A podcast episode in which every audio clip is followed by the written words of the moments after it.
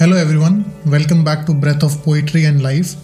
In today's poem, I want to wonder about the beauty of life from the perspective of happiness and positiveness. I call this poem Life a Scented Candle. Life is like a scented candle, finite. Soak in the fragrance before it melts away. Don't wait for a special occasion. Light the candle today. Bask in its radiance because today is special. Forget about tomorrow. Use the melted wax to create another candle for another day. Allow it to shine like a ray of sunshine at the end of the tunnel. Ignite their wax light and light the empty heart of your love. Let their and your aroma create a new aroma.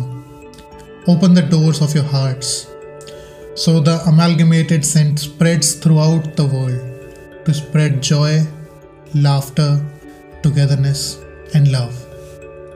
If you liked what you just heard, it would make my day if you would be kind enough to leave a review. I will meet you again here next week.